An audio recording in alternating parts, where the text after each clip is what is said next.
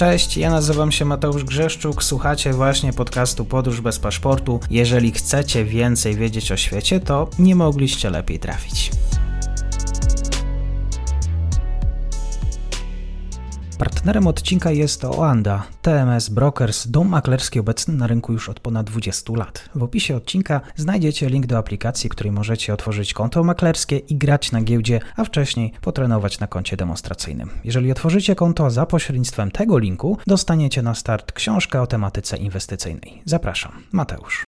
Dzień dobry Państwu, e, dzień dobry wszystkim e, słuchaczom. E, dzisiaj tematy afrykańskie. Ze mną jest doktor Anna Cichecka z Instytutu Socjologii Uniwersytetu Wrocławskiego. Będziemy rozmawiać o Demokratycznej Republice Konga. Dzień dobry, bardzo mi miło. Dzień dobry. My rozmawiamy 24 stycznia i właściwie to oznacza, że już za kilka dni papież Franciszek, Ojciec Święty, uda się w podróż e, do Sudanu Południowego i właśnie do Demokratycznej Republiki Konga. E, to będzie takie przesłanie pokoju papieża. Tu pytanie w tle do wielu analityków, dlaczego nie uda się e, na Ukrainę, ale to już temat na, na inną rozmowę. Papież decyduje się jednak na podróż do, na kontynent afrykański. E, I żeby trochę pobyć i przede wszystkim poznać e, te liczne problemy, jakie przeżywa dzisiaj Kongo, bo i mamy problemy korupcji, e, i gospodarki, i wojna domowa, wypędzenia, bardzo trudna sytuacja DRK. Pani doktor, a te przesłanie papieskie, przesłanie pokoju chyba się przyda dla tego kraju. Przyda się na pewno, zwłaszcza może tak, zostawmy papieża, Natomiast należy wspomnieć o tym, że instytucje kościelne w Demokratycznej Republice Konga są często uznawane za jedne z najsilniejszych instytucji e, nierządowych i takich, które mają potencjał i motywują społeczność kongijską do działania przeciwko mhm. złym, skorumpowanym rządom. Więc instytucja kościelna w Demokratycznej Republice Konga pełni rolę specyficzną, być może nie do końca zgodną z pokojowym przesłaniem, z jakim papież pojawi się na kontynencie. A wracając do meritum Twojego pytania, przyda się przesłanie pokojowe, natomiast nie jest wystarczające wobec tej skomplikowanej sytuacji, która się tam obecnie toczy. I teraz no, w Kongu nigdy nie było od lat 60. spokojnie, ale w tych ostatnich latach pojawiła się nadzieja na to, że sytuacja nie pogorszy się, a może nawet ustabilizuje. Kiedy w 2019 roku ogłoszono, że zostaje nowym e, prezydentem e, Felix Tshisekedi, po wielu latach prezydentury Josefa Kabili, który bardzo nie chciał ustąpić z urzędu i bardzo uparcie trzymał się fotela prezydenckiego. E, niestety już w zeszłym roku wiosną pojawiły się pierwsze alarmujące sygnały, że we wschodniej części Konga dochodzi do przejmowania terytorium tej części kraju przez e, legendarną grupę rebeliantów e, z M23. Apogeum konfliktu nastąpiło w październiku, listopadzie listopadzie w 2022 roku, kiedy doszło do masakr e, w dwóch niewielkich wioskach e, w Kishisze i w Bambo i według śledztwa ONZ zginęło tam co najmniej 100, 130 cywilów. Po tych masakrach pojawiły się oskarżenia, że w aktywność rebeliantów jest zaangażowana Ruanda, że rebelianci dążą do przejęcia wschodniego terytorium Konga, zasobnego w surowce mineralne i stanowiącego taki kluczowy teren do e, handlu, kluczowy teren do przejazdu samochodów ciężarowych wiozących różne towary z portu w Mombasie. No i taką mamy sytuację na chwilę obecną. Czyli jest niespokojnie, pytanie z perspektywy, w związku z tym, że czy, czy, będzie lepiej, czy zanosi się na to, e, biorąc pod uwagę też reakcje władz państwowych? To jest bardzo trudne pytanie, bo w konflikt e, w DRK są zaangażowane państwa z regionu na różny sposób. I to nie jest nic nowego. Te państwa sąsiadujące z Demokratyczną Republiką Konga odczuwały wszystkie wojny domowe, które toczyły się w tym kraju, najdotkliwiej tą z lat 98-2003. E, Ona angażowała właściwie kilkanaście państw kontynentu e, w działania w DRK, ale też e, władze Ugandy angażowały się po takim incydencie, kiedy rebelianci ugandyjscy z grupy ADF zaatakowali e, ONZ-owskie siły z misji MONUSCO i Ruanda angażowała się, kiedy rebelianci kongijscy obalali słynnego dyktatora Mobutu Sese Seko. I z jednej strony wszystkie te państwa sąsiednie e, marzą o tym, żeby sytuacja w DRK się ustabilizowała, a z drugiej strony same przyczyniają się do destabilizacji tego kraju. Więc e, nie ma prostej odpowiedzi, bo pytanie jest niezwykle skomplikowane. Mhm. Dodatkowo całą tę sytuację komplikuje fakt, że M23 to jest ugrupowanie z długą historią i z wieloma resentymentami, żalami, które powstały wiele lat temu. To jest ugrupowanie, które powstało w 2012 roku. Ono zostało stworzone przez generała o pseudonimie Terminator.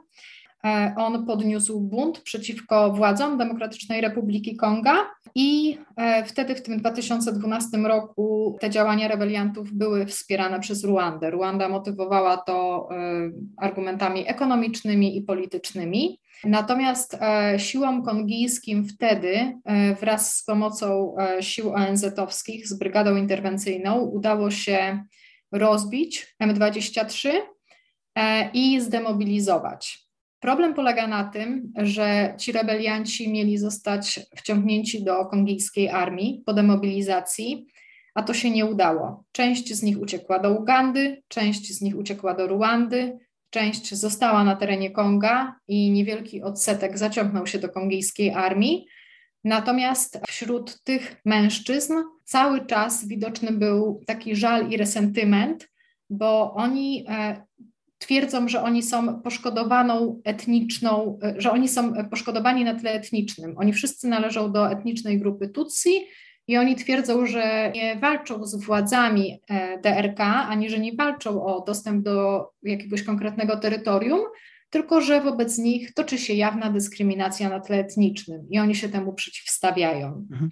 Więc kiedy oni się pojawili w tym ubiegłym roku, no to powstało bardzo ważne pytanie, kto ich przysłał, jak to się stało, że oni się pojawili i dlaczego oni mają tak ogromny potencjał, że są w stanie przejąć Gomę i e, te prowincje we wschodniej części DRK. Mhm. Czyli tak naprawdę klucz do rozwiązania problemu DRK leży w Rwandzie dzisiaj. Też nie do końca, e, bo e, kiedy dokonano masakr e, w tych niewielkich wioskach w listopadzie, to prezydent Tshisekedi e, oskarżył Ruandę o wspieranie M23. E, dodatkowo śledztwo przeprowadzone przez ONZ wykazało, że prawdopodobnie Ruanda wspierała M23 amunicją, bronią, mundurami i innym sprzętem wojskowym. Ruanda natomiast odcięła się od tych oskarżeń i uparcie zaprzecza, jakoby była zaangażowana w działalność rebeliantów. I e, to, co my wiemy na pewno, to, że wokół tego tematu toczy się wojna informacyjna i że ta wojna informacyjna też bardzo negatywnie wpływa na dynamikę całego konfliktu. Ruanda czuje się odizolowana, bo Kinshasa podejmuje dialog polityczny z innymi państwami w regionie, przede wszystkim z Kenią, Kenia była takim głównym promotorem e, we wstąpieniu DRK do regionalnego ugrupowania East African Community. Kenia przekonywała pozostałe państwa z East African Community, że to jest jedyna droga do ustabilizowania sytuacji w DRK i ustabilizowania sytuacji w regionie. DRK podejmuje rozmowy z Ugandą, e, budują wspólne drogi, walczą wspólnie z rebeliantami. Tak samo z Burundi, Natomiast z Ruandą ten dialog polityczny jest na bardzo niskim poziomie. Z drugiej strony e, do Ruandy trafia ogromny odsetek kongijskich uchodźców i Ruanda do tej pory ich przyjmowała. Natomiast po tym, jak padły oskarżenia o wsparcie dla M23, Ruanda zagroziła, że zamknie granice dla kongijskich uchodźców to jakby jest jeden z kluczowych aktorów, ale nie jest to jedyny sposób czy jedyna możliwość na ustabilizowanie konfliktu. Myślę, że też e, to, co dzieje się na scenie politycznej w DRK i te ogromne problemy, które są w kraju obecne od wielu lat, mogłyby, ich rozwiązanie mogłoby przesądzić o ustabilizowaniu sytuacji. Jakby trzeba na to patrzeć z tej perspektywy, nie zrzucać całej odpowiedzialności na Ruandę, bez względu na to, jaka jest prawda i co się tam rzeczywiście wydarzyło. Unijna dyplomacja ma jakieś narzędzia? E, unijna dyplomacja nawołuje Ruandę do zaprzestania wspierania M23. Nie wiem, czy to dobrze, czy to źle, bo to trochę podsyca ten konflikt e, na linii Kinshasa-Kigali. Unijna dyplomacja nie lubi prezydenta Ruandy, nie lubi e, Paula Kagamego. Nie jest to tajemnicą. Więc myślę, że mimo, że jest to dyplomacja, to niestety może przyczynić się do podsycenia konfliktu czy wzajemnych animozji e, na linii DRK-Ruanda i niekoniecznie przynieść zamierzony efekt.